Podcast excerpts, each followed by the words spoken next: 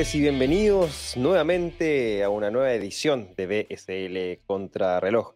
espacio semanal donde analizamos las cinco principales noticias de la semana, retomando después de varias semanas, producto de diferentes eventos que se llevaron a cabo desde la última edición, el pasado 28 de octubre. Estuvimos ahí con eso en la Caracas Blockchain Week y también en la BitConf en Argentina. Así que ya retomando la habitualidad en este espacio que tenemos preparado para todos y todas ustedes y así puedan informarse de lo que ha estado sucediendo y qué semanas que hemos tenido sin este programa. Pero ya vamos a ponernos a tono y empezar a analizar lo que ha venido sucediendo en el espacio cripto.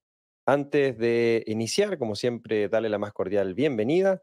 Mi nombre es Cristóbal Pereira, director de Blockchain Summit Latam, y como todas las semanas me acompaña mi gran amigo Ezio Rojas, quien es Social Media Manager para Latam de Parity Technologies. ¿Qué tal, Ezio? ¿Cómo ha estado estas últimas semanas?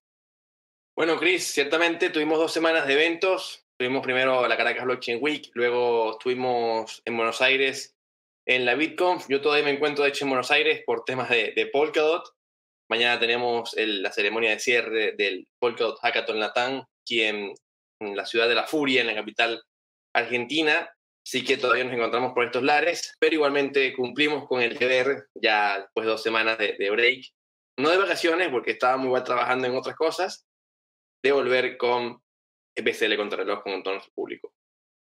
Excelente y bueno, esperar que les vaya todo bien en Argentina con el hackathon que están llevando adelante de eh, Polkadot. Em, bueno, repasamos rápidamente el, mercado eh, cripto, los principales precios de las criptomonedas. Bitcoin transándose actualmente en 16.585 dólares, Ether en 1.203 dólares, BNB 270 dólares, XRP en 37 centavos de dólar Sorprende Dogecoin, que superó a Cardano, transándose en 8 centavos de dólar. Recordamos, son los precios de las principales 5 criptomonedas en capitalización de mercado sin considerar las monedas estables o más conocidas también como las stable coins. Bueno, también como siempre darle las gracias a nuestro patrocinador eh, Local Cryptos, eh, por ser parte de este programa. Y por supuesto, compartimos unas breves palabras también de eh, los servicios que ofrece Local Cryptos. Así Cristóbal, y es que agradecemos a Local Cryptos, donde puedes cambiar Bitcoin por dólares, euros, pesos o bolívares fácilmente. Local Cryptos es el mercado peer-to-peer más seguro. Una plataforma sin custodio, esto quiere decir que no requieres dejar tus llaves privadas en manos de nadie para poder cambiar tu Bitcoin por dinero fiat. Con más de 100.000 usuarios y más de 40 formas de pago diferentes, Lo que Cryptos es el mejor lugar para comprar y vender Bitcoin. Te puedes registrar desde ya en Lo que Cryptos en el link que se encuentra en la descripción de este programa. Muchas gracias a Loga Crypto y bueno, también en la descripción de este programa puedes acceder a los enlaces de Cointelegraph en español y de Blockchain Summit Latam. Si que quieres mantenerte al día de todo lo que está sucediendo, puedes revisar las más de 300 notas semanales que se publican en Cointelegraph en español y también revisar lo que estamos anunciando también en nuestras redes sociales de Blockchain Summit Latam. Hacemos un pequeño recap, eso de lo que, bueno, cubrimos en la última edición hace un par de semanas atrás también. Claro que sí, Cristóbal. La última edición que estuvimos hace dos semanas, estuvimos hablando de la decisión de la Unión Europea de establecer para el 2024 la obligatoriedad del KYC para los usuarios dentro de la Unión. También estuvimos hablando del desarrollo de las CBDC mayoristas o minoristas con el Banco Internacional de Pagos, donde participaron varias naciones como Singapur, Hong Kong y la India. Y también estuvimos hablando sobre la declaración del Banco of America de que Bitcoin funciona como activo de refugio seguro comprándole con el oro. Bueno, recordaré que también las noticias que vamos a estar analizando en esta edición las encuentras en la descripción de este programa. Puedes hacerle clic y así también poder leerlas, analizarlas y sacar tus propias conclusiones. Si nos estás viendo por nuestro canal de YouTube, recuerda que puedes dejarnos tu like y compartir este contenido para que más personas puedan conocerlo. También suscribirte para que no te pierdas este programa. También en este programa lo encuentras en diferido en formato podcast en Spotify y Apple Podcast. Estás escuchándonos por esas plataformas. Te invitamos a calificarnos con cinco estrellas para que así más personas también puedan escuchar nuestro contenido. Sin más preámbulo, ya listos para iniciar entonces esta edición número 114, hoy viernes 18 de noviembre. Vamos a iniciar con la noticia del ámbito local. Y es que Nayib Bukele, presidente de El Salvador, anuncia que el país comprará un Bitcoin diario a partir de el próximo 18 de noviembre, es decir, a partir de hoy. Como primera nación del mundo en adoptar a Bitcoin como una moneda de curso legal en septiembre del año 2021, El Salvador está volviendo a sus días de compra de Bitcoin después de una pausa durante meses en medio de las condiciones del mercado bajista. El presidente de El Salvador, Nayib Bukele, anunció el pasado 16 de noviembre que la nación centroamericana comenzará a comprar Bitcoin diariamente a partir de hoy, 18 de noviembre. El anuncio se produce casi tres meses luego de que la nación hiciera su última compra de Bitcoin a mediados de julio de este año. Según los registros públicos, El Salvador posee actualmente 2.381 Bitcoin a un precio medio de compra de 43.357 dólares norteamericanos. Por lo tanto, el país ha gastado casi 103 millones de dólares en su compra de Bitcoin y el valor de la misma tenencia de Bitcoin se sitúa actualmente en casi 40 millones de dólares. El anuncio de una nueva rutina de compra de Bitcoin, en un momento en el que la principal criptomoneda cotiza en un nuevo mínimo del ciclo podría ayudar a El Salvador a compensar algunas de sus pérdidas en los próximos meses. Bueno, eso, ¿qué piensas de esta medida? ¿Cuáles son tus comentarios al respecto de esta información compartida por el presidente Nayib Bukele?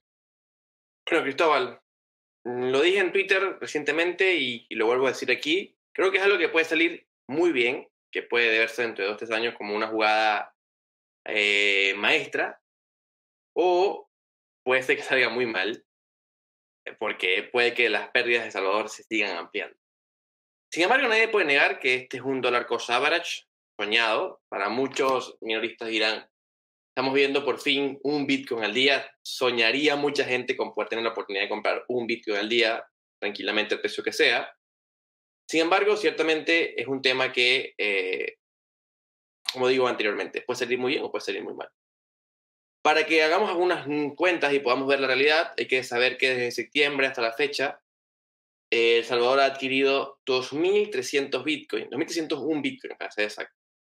Un total de cerca de 104 millones de dólares invertidos. Al día de hoy, al precio actual que acaba de mencionar Cristóbal, ese fondo tiene un valor de 38 millones de dólares. Es decir, ha perdido, si vendiera, porque todavía no ha vendido, habría perdido una cantidad considerable de dinero.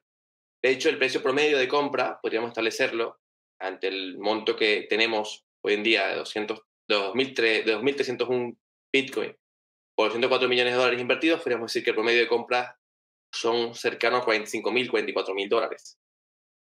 Sin embargo, más allá de eso, aunque puede parecer como una pérdida importante para una empresa, para una persona, hay que recordar que Salvador, más que sea, es un país. La economía de los países funciona muy diferente.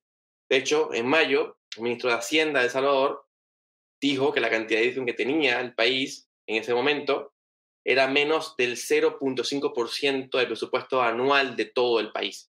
Añadió que las pérdidas de Bitcoin suponían un riesgo extremadamente bajo para la posición fiscal del país.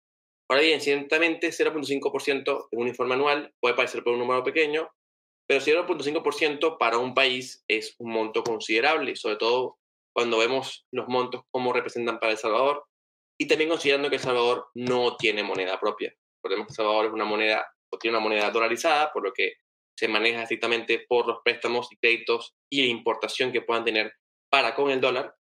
Y ciertamente al no tener una moneda propia se les puede llegar a complicar su política monetaria. Entonces es un movimiento poco eh, arriesgado, habría que esperar cómo se podría comportar El Salvador con un bear market de dos, tres años, es lo que muchos expertos han tratado de decir, bueno, ¿qué puede pasar con El Salvador ante este riesgo? Eh, hubieron muchos rumores recientemente de que El Salvador estaba resguardando su Bitcoin FTX, pues se dijo que era mentira, pero cierto es que más allá del riesgo, hay un tema cierto con el tema del precio. No sabemos cuándo podríamos hablar de una recuperación del precio de Bitcoin en los mercados de criptomonedas en general. Y El Salvador, más bien, al contrario, de protegerse ante la posibilidad de una depreciación del precio, lo que parece es acelerar todavía más ante la caída. Por lo que habría que ver si en el futuro esto funciona bastante bien. Entonces, eh, yo creo que ciertamente puede salir muy bien, puede salir muy mal. Realmente el tiempo dirá cómo va a resultar todo esto. ¿Cómo lo ves tú, Cristóbal? Sí, bueno, creo que hay varios temas que hay que tener en consideración. Eh, varias son las críticas que ha recibido el presidente, eh, sobre todo en este contexto económico en el que nos encontramos hoy día.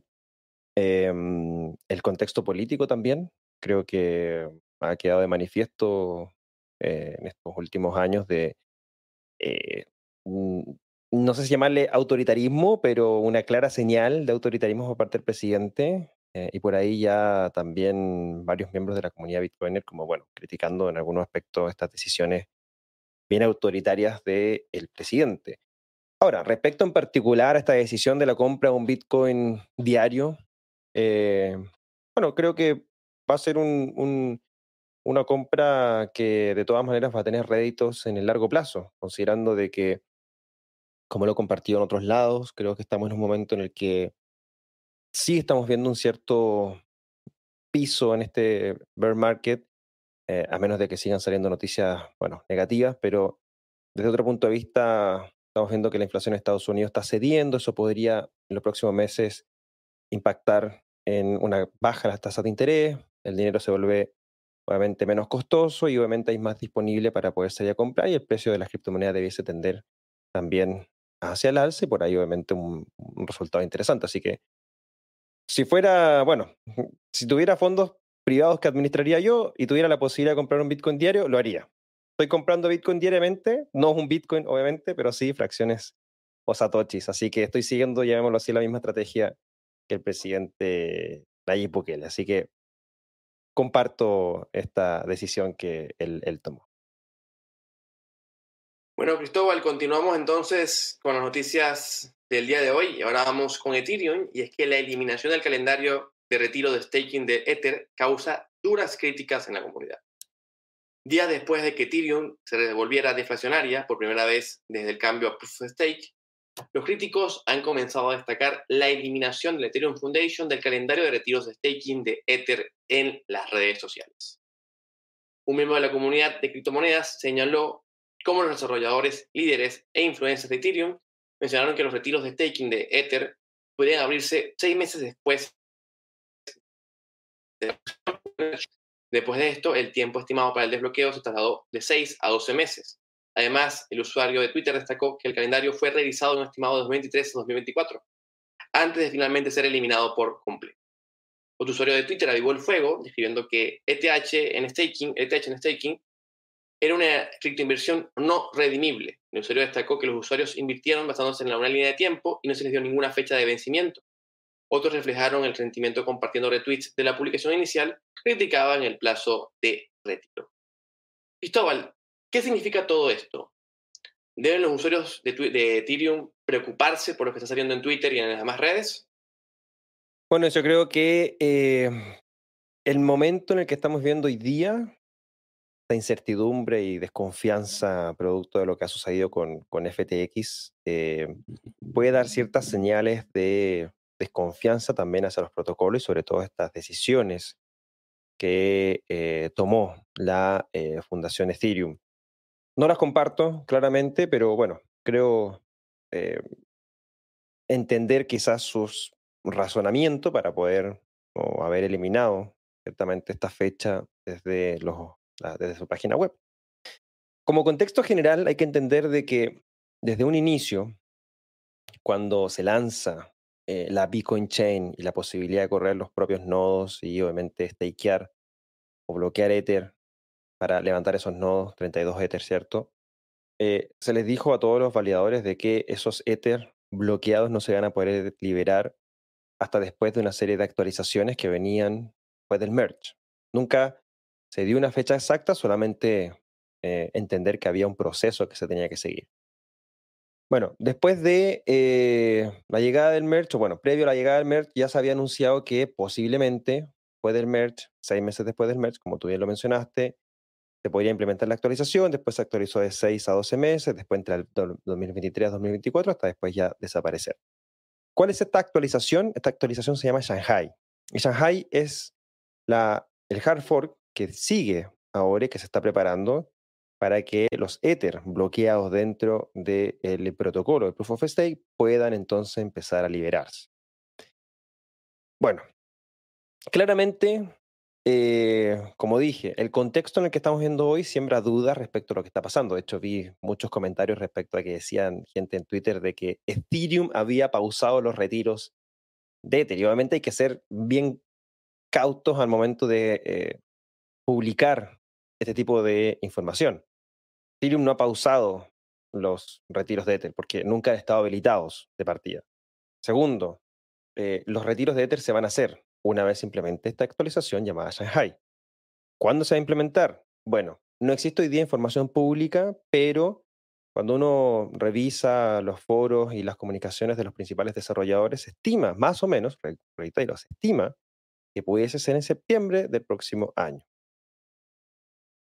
Justin Drake ha sido el único desarrollador que específicamente ha hablado de esto, indicando que el retiro de los Ethers eh, en el protocolo es una prioridad para el próximo hard fork, refiriéndose a Shanghai, como les dije, que estaría siendo implementado en septiembre de 2023, aunque no tenemos hoy día una fecha cierta. ¿Qué es lo que pudo haber pasado? Bueno, que sabemos de que cada fecha que publica Ethereum nunca se cumple al pie de la letra y termina siempre ah, retrasándose. Quizás la, el análisis de la Fundación Ethereum fue no pongamos más fechas y esperemos a que salga la actualización y cuando ya tengamos claridad, certeza respecto a cuándo va a salir una fecha, la anunciamos ahí. Entonces, creo que ese pudo haber sido el razonamiento, reitero, sin tener ningún tipo de información clara desde la Ethereum Foundation, solamente conclusiones personales. Hoy día existen más de 15 millones, estamos casi en los 15 millones de Ether bloqueados en el protocolo. Eh, hace un par de semanas atrás ya se vivió el punto de inflexión donde eh, la cantidad máxima de Ether eh, en circulación eh, se alcanzó, cercano a los 120 millones de Ether. O sea, hay una buena porción de Ether bloqueados, pero no es tan representativa con la cantidad máxima que existe hoy día en circulación. Bueno, respecto a esta actualización, el mes pasado, en octubre, se implementó ya en una de las testnet de Ethereum una actualización que precede a Shanghai, que se llama Shandong. Por lo que podemos confirmar de que se está llevando a cabo todos los trabajos para que el próximo hard fork o bifurcación dura se lleve a cabo, obviamente, en Ethereum que permita liberar estos Ether. ¿A qué tenemos que poner atención? Bueno, a la IP 4895, que es la propuesta de mejora para Ethereum que contiene lo relacionado a la liberación de los Ether. Como conclusión, desde mi punto de vista, solo un mal manejo comunicacional de la Fundación Ethereum, dado que siempre se ponen fechas, como dije, nunca se cumplen, Quizás alguien dijo mejor no poner fecha y así sorprender a la comunidad. ¿Qué opinas tú al respecto, eso? Comparto lo que tú dices, Cristóbal, sobre las fechas y, el tema de ya no dar más expectativas. El merch fue algo que se prorrogaba mes a mes. Recuerdo que primero es última, último cuarto del 2021, luego primer cuarto del 2022, luego segundo cuarto del 2022, hasta que finalmente llegó y no con pocos retrasos, ¿no? Entonces, eh, ciertamente Shanghái es algo que, que, ya se está esperando, pero claro, no hay que dudar que hay cierto mm, peligro, no peligro, sino incertidumbre, dicho, entre los usuarios porque muchos se dejaron estaqueados un dinero importante, son 32 Ether, al precio de hoy son más de 35 mil, 36 mil dólares, no es para un monto menor como para decir, no importa, que pase lo que tenga que pasar, Cierto es que ya mucha gente además los dejó cuando Ethereum estaba en, en 300, 400 dólares. Recuerdo que fue cuando empezó el, el, el, última fecha de cierre, diciembre de 2020, si no me equivoco. Estábamos en ese corre-corre de que sí íbamos a llegar, no íbamos a llegar. Recuerdo que lo hablamos en una edición de BCL contra reloj. Muchos habrán comprado Ethereum en, en, en 150, 200 dólares cuando, cuando estaba en esos precios en ese momento, 300 dólares. Y hoy, por supuesto, lo ven en 1200 y lo vieron en 4000 dicen, uy, yo, yo quiero saber cuándo retirar porque quiero a lo mejor hacer un cash out de una parte, ¿no? Entonces, eh, normal que haya incertidumbre, pero no creo que haya total peligro, riesgo de que se van a perder, se van a quemar, se va a, a, corromper el smart contract y se van a perder dinero. No creo que pase eso, pero sí es normal que haya incertidumbre de cuándo será la fecha. ¿no? Creo que es normal, pero no creo que pase más allá de no saber cuándo es la fecha. Bueno, seguimos adelante con la siguiente noticia y es que las salidas de Bitcoin de los exchanges centralizados alcanzan máximos históricos. Los inversores de Bitcoin han ido trasladando cada vez más sus holdings a soluciones de autocustodia tras el colapso del segundo exchange de criptomonedas más grande del mundo la semana pasada. Los datos del flujo de los exchanges on-chain muestran un aumento de los retiros a monederos de autocustodia según el proveedor de análisis Glassnode. En una publicación del pasado 13 de noviembre en Twitter, Glassnode informó que las salidas de Bitcoin de los exchanges habían alcanzado niveles casi históricos de 106.000 Bitcoin al mes. Añadió que esto solo ha ocurrido otras tres veces, en abril del 2022 y noviembre del 2020, así como en junio-julio de este año también. También informó que el número de monederos de Bitcoin que recibían el activo de las direcciones de exchanges se elevó a unos 90.000 el 9 de noviembre. Desde el 6 de noviembre, cuando comenzó el fiasco de FTX, los cambios de saldo han aumentado en los monederos de Bitcoin en todos los tamaños. Los camarones que tienen menos de una moneda aumentaron en 33.700 Bitcoin y los monederos ballena que tienen más de 1.000 monedas han visto un aumento de 3.600 Bitcoin, lo que indica que el impulso de la autocustodia se está produciendo en todos los ámbitos. Glassnode también informó que las stablecoins, muchas de las cuales se desestabilizaron la semana pasada, habían estado fluyendo hacia los exchanges a un ritmo mayor la semana pasada. El 10 de noviembre llegaron más de mil millones en stablecoins a los exchanges centralizados. La reserva total de stablecoins en todos los exchanges que rastrea Glassnode alcanzó un nuevo máximo histórico de 41.200 millones de dólares. ¿Es esta una muestra del nerviosismo de los usuarios, Ezio? ¿Qué crees que empezó a suceder?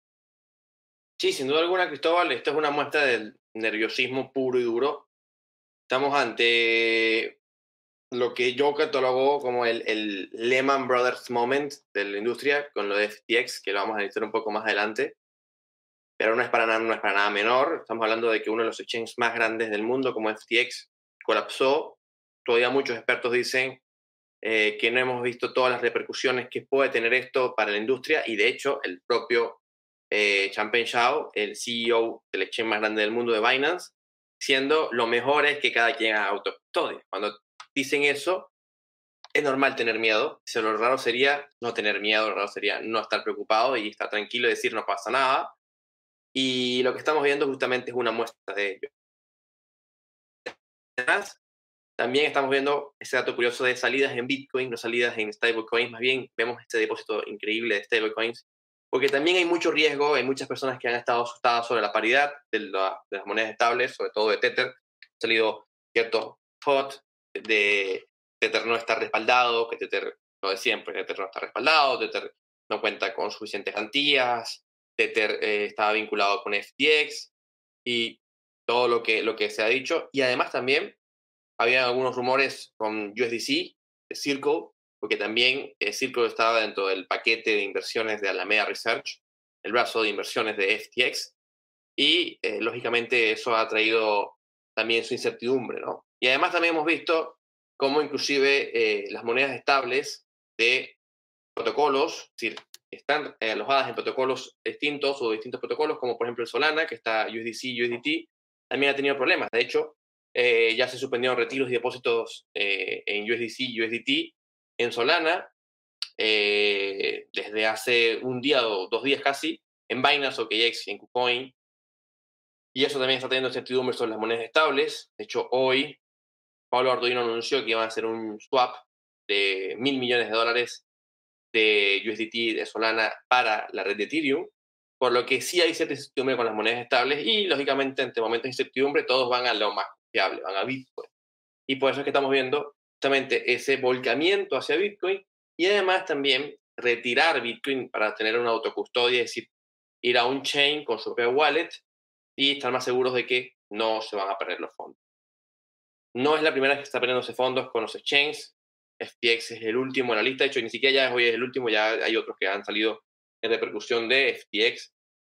Pero este año nos demostró eh, una serie de, portales iguales, Celsius Network, Holdnout, y más portales que también empezaron a tener problemas de liquidez, que han ciertamente propulsado que las personas tengan autocustodia de sus fondos. Así que yo creo que estas salidas de Bitcoin no se deben a un pensamiento de hold a largo plazo, sino más bien un pensamiento de viene una crisis y ya está, de hecho, no viene, la crisis ya está aquí, lo mejor es resguardarnos en algo que sea más seguro. No es el dólar, no es la moneda estable del dólar, porque también están teniendo repercusiones. Me voy a Bitcoin, que a pesar de que puede bajar de precio, puede resultar ser eh, el activo que, aunque baje de precio, no llegue a cero. Mientras que otros activos, es mejor eso que otros activos que llegue a cero o que sencillamente no puedas verlos nunca más tus activos porque la cuenta se cerró o el exchange ya de por sí quedó en bancarrota y nunca te va a devolver el dinero. O vas a entrar en un proceso como por ejemplo en Monty Gox, que todavía hoy por hoy llevan años en recuperación. Entonces yo creo que parte por allí, parte por ese nerviosismo y habrá que también estar muy pendiente a ver cómo esto termina de repercutir en otros portales porque, nos han dicho los expertos, aún no se ha terminado de asentar todo lo que está pasando y puede todavía tener más repercusiones de aquí en adelante. ¿Cómo lo ves tú, Cristóbal? Bueno, creo que hay algunos factores importantes a considerar. Por lo menos creo que hay tres desde mi punto de vista. Uno, bueno, claramente habían muchos holders de largo plazo que mantenían sus criptomonedas en los exchanges después de los FTX, obviamente agarraron sus criptomonedas y las terminaron de retirar a sus billeteras personales. Eh, el segundo es que en esa misma línea, pero asociado a personas que son muy novatas, muy principiantes, habían comprado sus criptomonedas y la mantenían en exchanges, muchos de ellos quizás olvidadas ahí en su momento cuando compraron, y obviamente no los quieren vender porque piensan que va a seguir a largo plazo, muchos de ellos están obviamente en pérdida quizás porque compraron obviamente desde hace un par de semanas hacia atrás, inclusive quizás en el pleno eh, bull market, y por ende hoy día las retiraron también con la finalidad de mantenerlas y una vez que ya vuelva el precio a recuperarse, quizás volver a mandarla a los exchanges y después de ahí venderlo. Y tercero, bueno, el tema de educación. Creo que también en esa misma línea muchas personas no tenían este conocimiento de las billeteras. Yo he ayudado y apoyado eh, en mis redes sociales muchas personas que tenían estos problemas y me he dado cuenta de eso, de que las personas, bueno, habían comprado criptomonedas y las tenían en los exchanges porque, bueno, era como lo más básico y lo más simple y fácil de hacer. Y después de que pasó esto de FTX, obviamente todo el mundo se alarmó y obviamente llegó el interés por saber cómo poder manejar de mejor manera este, estas criptomonedas. Y obviamente nuestras propias billeteras siempre va a ser mejor. Sí, creo que son los factores que al menos desde mi punto de vista eh, mostraron ¿cierto? una cierta tendencia de eh, lo que sucedió y el por qué estos movimientos tan grandes de Bitcoin y las principales criptomonedas con respecto a eh, el masivo retiro de los exchanges. Y bueno, llama la atención también este movimiento de las monedas estables que da cuenta y también de que, bueno, que entró mucho flujo para comprar eh, el DIP nuevamente. Esperemos que no sea el DIP del DIP, del DIP, del DIP, del DIP, del DIP. Así que bueno, interesante obviamente ese flujo porque da cuenta de que todavía hay confianza por parte de los inversores. Yo mando stablecoins al exchange nuevamente para tenerlos listos para una compra. Eh, y obviamente eso quedó de manifiesto quizás por estos pequeños rebotes que ha tenido el precio sin nuevamente volver a los 20 mil dólares, que creo que era el piso esperado que lo rompió este último, esta última semana el caso de FTX. Bueno, llegamos a la mitad de nuestro programa el día de hoy.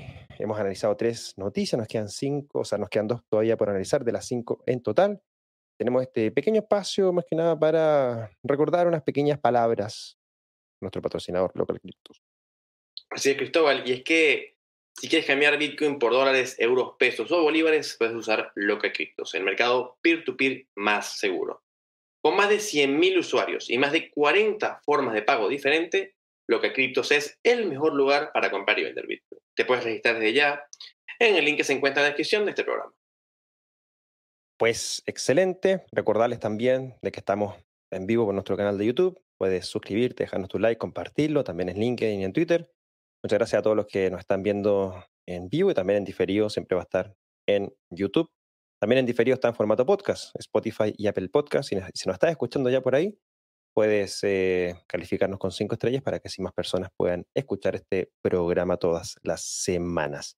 Recuerda también que en la descripción del programa encuentras los enlaces de Cointelegraph en español y de Blockchain Summit Latam. Continuamos entonces con eh, la siguiente noticia de este programa.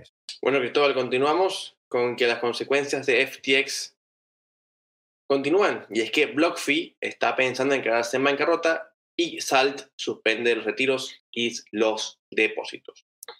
En una autorización eh, oficial enviada a los clientes de 14 de noviembre, BlockFi admitió tener una exposición significativa a FTX y sus empresas afiliadas, pero insistió en que tenía la liquidez necesaria para explorar todas las acciones.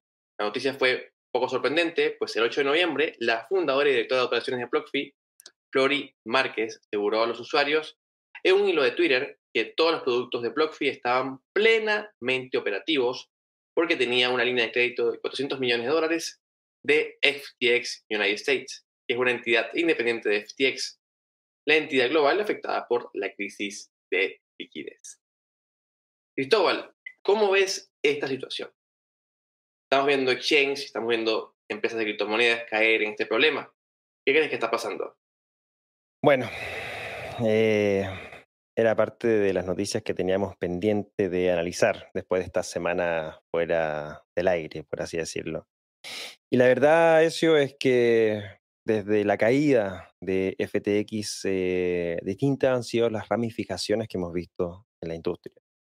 Las últimas informaciones nos muestran que empresas, como tú mencionaste, BlockFi, pero también Celsius Network, Coinbase, Crypto.com, Galois Capital, Genesis Trading, Silvergate Capital, entre otras importantes, han tenido alguna exposición a FTX o inclusive a la Meda Research.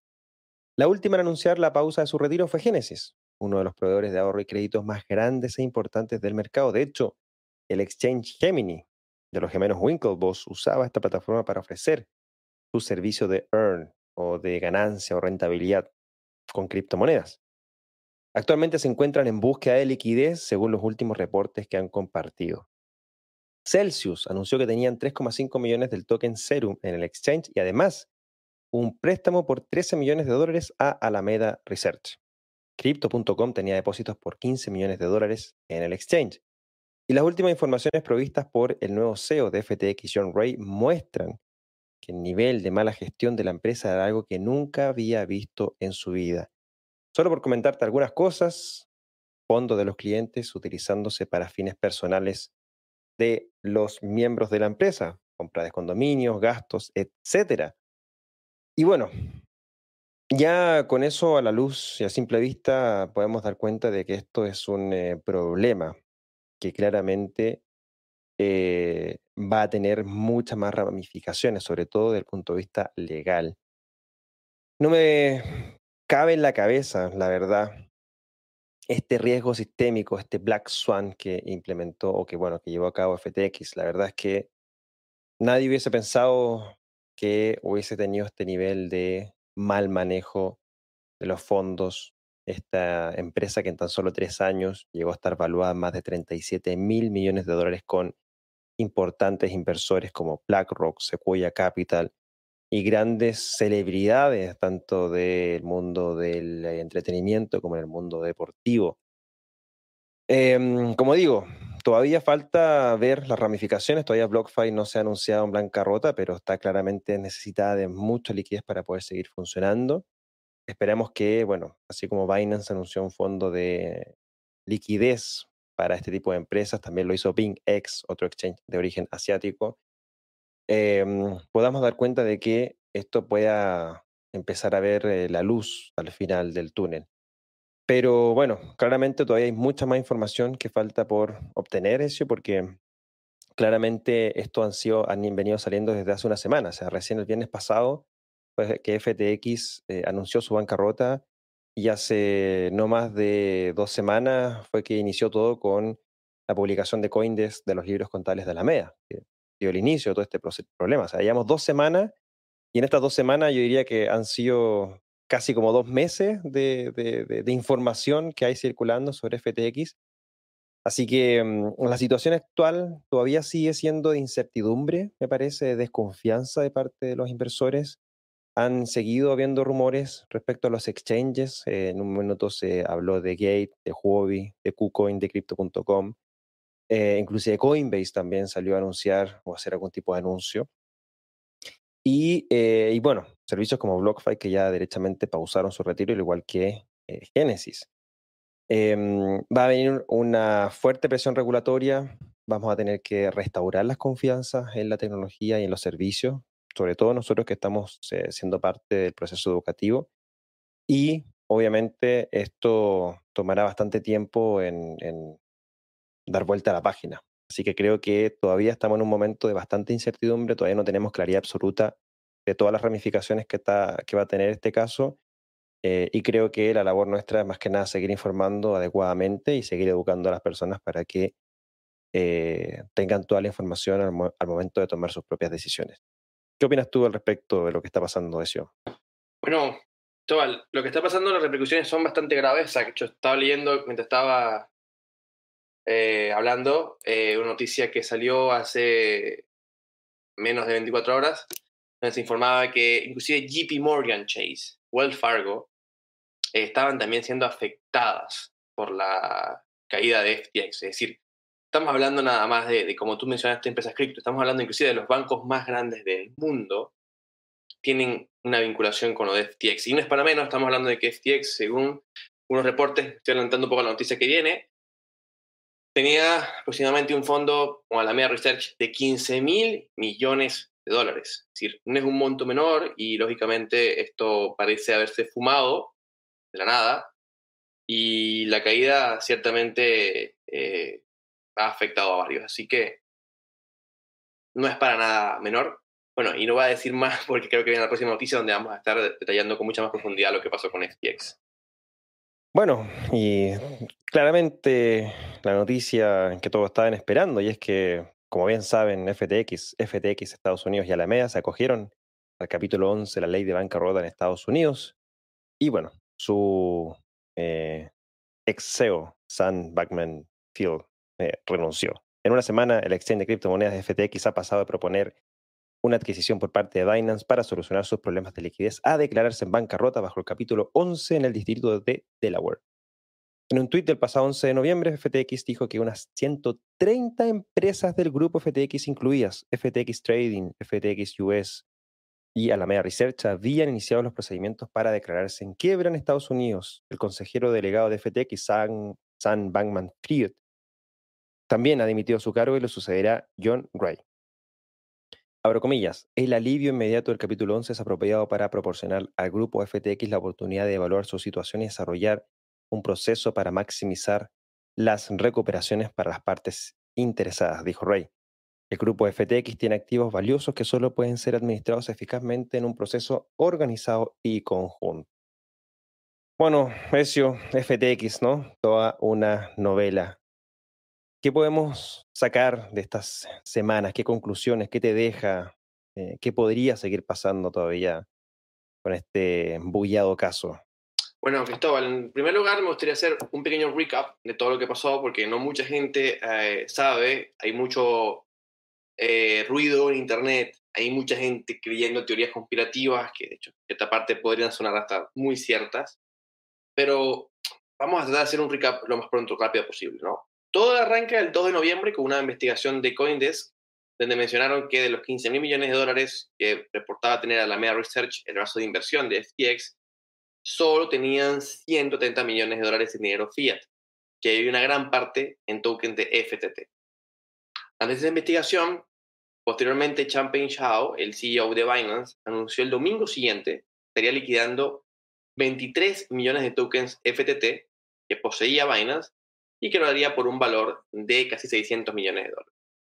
Esto generó muchísimo miedo entre los inversores y usuarios de FTX, lo que generó que se retiraran más de 5 mil millones de dólares de la plataforma en solo 72 horas después eh, de que se dijera este anuncio de Champagne. Y el 11 de noviembre, tan solo cinco días después del anuncio de Champagne de liquidar los FTT de Binance, FTX se declaró en bancarrota y en insolvencia para poder devolver el dinero a los clientes. Ahora bien, ¿qué pasó? Eh, si todo esto ha sido una teoría para desmontar las criptomonedas, ya que hay una vinculación supuestamente de Sam Backman Fried con el gobierno americano, eh, y todo lo que puede decirse si, Sam Backman es un estafador, si es, de verdad, eh, alguien que falló. Mira, lo que muchos expertos están diciendo es que el exchange eh, y Alameda tienen un sistema denominado Flywheel, que consiste en crear un token propio, pumpearlo o hacerlo subir de precio, incluir este token en tus balances, lo que va a demostrar que tienes unos balances altos, altos y positivos, tienen verde. Esto lógicamente va a atraer inversores con dinero fiat para la empresa. Luego vas a usar ese dinero que se invirtió dentro del mismo token para seguirlo pumpeando y lógicamente eso repite el ciclo, es decir, aumenta tu balance, tu balance alto atrae más inversión, más inversión permite más dinero para poder cambiar el token y así va sucesivamente en este ciclo sin fin que en algún momento terminó de caer y que rompió la rueda con esta investigación donde se dice, hey, de los 15 mil millones que se reportan en el balance, la realidad es que este balance tiene una pata coja porque está altamente expuesto por un activo que no es líquido un activo que es muy volátil, como el token de FTT, que es creado por el propio Alameda y FTX, y que puede caer en cualquier momento. Lógicamente, Champagne Shao, el primero que, que pensó rápido y actuó rápido, dijo, liquido mis posiciones en FTT, esto trajo toda la ola y la avalancha, y terminó generando una liquidez, pero una falta de liquidez en el exchange. Mucha gente dice, es un Ponzi lo que montó Sam Backman-Fried. Miren, yo creo que en realidad eh, si esto pasa con un banco, sería lo mismo. Es decir, los bancos tienen lo que se llama la reserva fraccionaria, también eh, tienen una porción de los activos de sus clientes, no tienen el 100% de los dólares o euros o pesos de cada uno de los clientes o de todos los clientes en la cuenta. Hay un gran porcentaje que se utiliza para inversión, depende de la regulación. Hay unos que tienen un menor o mayor porcentaje, hay países que tienen un 25, hay países que tienen un 30%, hay países que tienen un 50%. Y eso implica que si de repente todos los clientes de ese banco van, piden su dinero, literalmente el banco no va a poder darle todo el dinero a sus clientes. Entonces yo creo que en realidad la única gran diferencia entre los bancos y el exchange es que los bancos tienen al Estado. ¿sí? Ya lo que vimos en 2018, 2018 no, 2008, fue similar a esto, donde los bancos tenían una gran parte del dinero de los clientes en inversiones, inversiones se fueron a pique y ello trajo justamente ese desbalance donde sencillamente decían, hey, no tengo más liquidez para seguir aportando a los usuarios que me están pidiendo liquidez. Y aquí pasó más o menos lo mismo de FTX, solamente que en un plazo de tiempo muy acelerado. Es decir, apenas del 2 de noviembre que se publicó el informe, 2 de noviembre que se publicó el informe, al 11 de noviembre estamos hablando de un plazo de menor a 10 días siquiera. Entonces, eh, todo se aceleró y finalmente se demostró este esqueleto de FTX que ha generado su incertidumbre porque ahora se está pensando de qué puede pasar con los demás. Es decir, los demás exchanges están en las mismas condiciones, estamos ante lo que va a ser la caída general de los exchanges. Al parecer, el único que ha demostrado suficiente solidez en el mercado ha sido Binance, eh, porque luego de las pruebas que salieron publicadas por varios exchanges, hay unos que no salieron tan bien, hay unos que sí, por ejemplo, Bybit, BitGet, recuerdo que publicaron y no hubo ninguna queja, pero recuerdo muy bien el, tema de Crypto.com y KuCoin y Gate, porque se decía que estaban prestando dinero, estaban enviando dinero uno u otro para poder respaldar eh, y demostrar lo que tenían. Es decir, un día salió el informe de, Crypto.com con tanto dinero, luego ese dinero se usaba, se enviaba a Gate y Gate usaba el mismo informe con el mismo dinero. Entonces todavía no hay mucha claridad al respecto, hay un ciertamente incertidumbre y eso ha generado justamente toda esa bola de nieve, porque al haber incertidumbre, eh, de que los exchanges o portales van a quedarse sin liquidez, se acciona el temor en los usuarios en sacar su plata, a sacar su plata hay ese riesgo de que se queden sin liquidez y se arma ese ciclo que ya hemos visto en otros países, de hecho vimos en Argentina, donde justamente estoy aquí en este momento, en el tiempo en el corralito, que pasó algo similar, hubo ese gran miedo de quedarse sin liquidez, los bancos literalmente casi se quedan sin dólares y tuvieron que cerrar al final los retiros en dólares y especificar al país. Entonces, Creo que en los bancos hemos visto esto, solamente que ahora lo vemos en los, en los exchanges, nos vemos en la industria de criptomonedas a una velocidad mucho más acelerada, pero que lamentablemente genera incertidumbre, genera su miedo y además posiblemente también va a generar regulaciones de los estados. Creo que después de esto, muchos estados, así como pusieron normas y pusieron reglas a los bancos después del 2008, van a empezar a poner normas y reglas más estrictas a los exchanges y portales de criptomonedas de aquí en adelante. Habrá que ver si se pueden cumplir, si se pueden realmente eh, ser atractivas para la industria, o si no, bueno, tenemos en, un veremos a ver si realmente eh, la industria puede superar todo esto, además del miedo y la regulación que va a venir con ese miedo. ¿Cómo lo ves tú, Cristóbal? No, nada más que agregar de lo que ya mencionaste, salvo, bueno, el tema de la regulación, que se va a seguir, bueno, que ya lo comentábamos anteriormente, que va a continuar claramente, más fuerte, obviamente, hoy. Em, y nada, creo que todavía hay muchas conclusiones que sacar, muchos temas que analizar.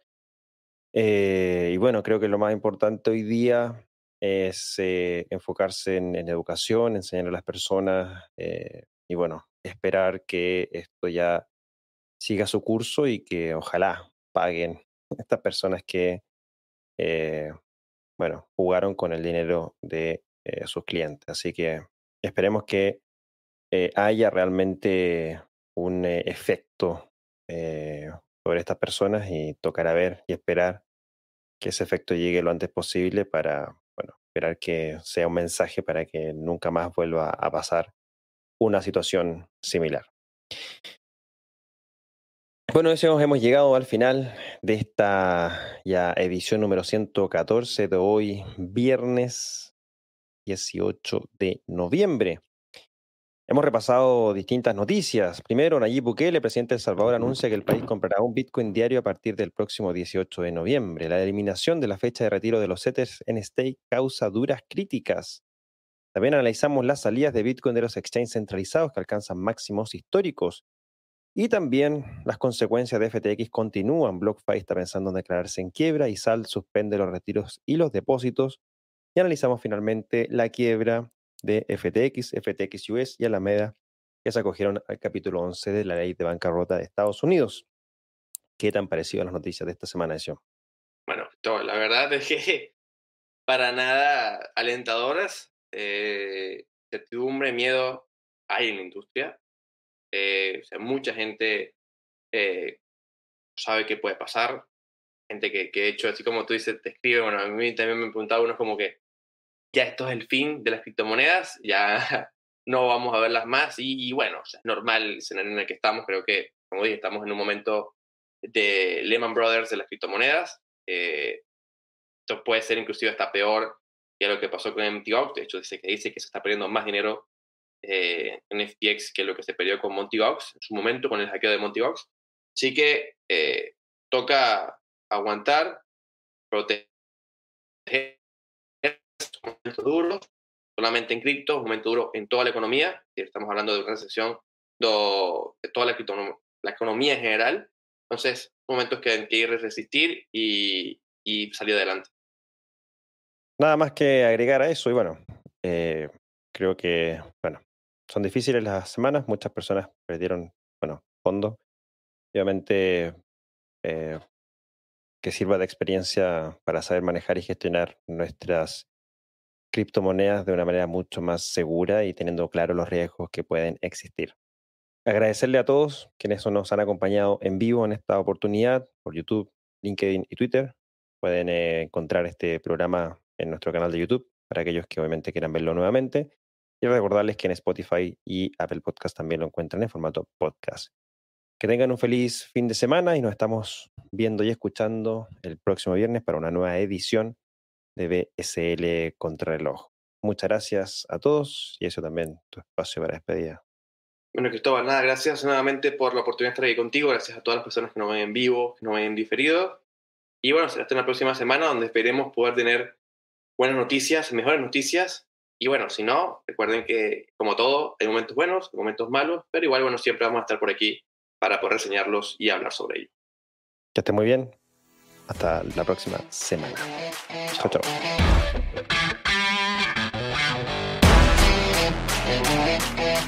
BSL Contrarreloj es una traducción de Latam Tech en conjunto con Cointelegraph en español.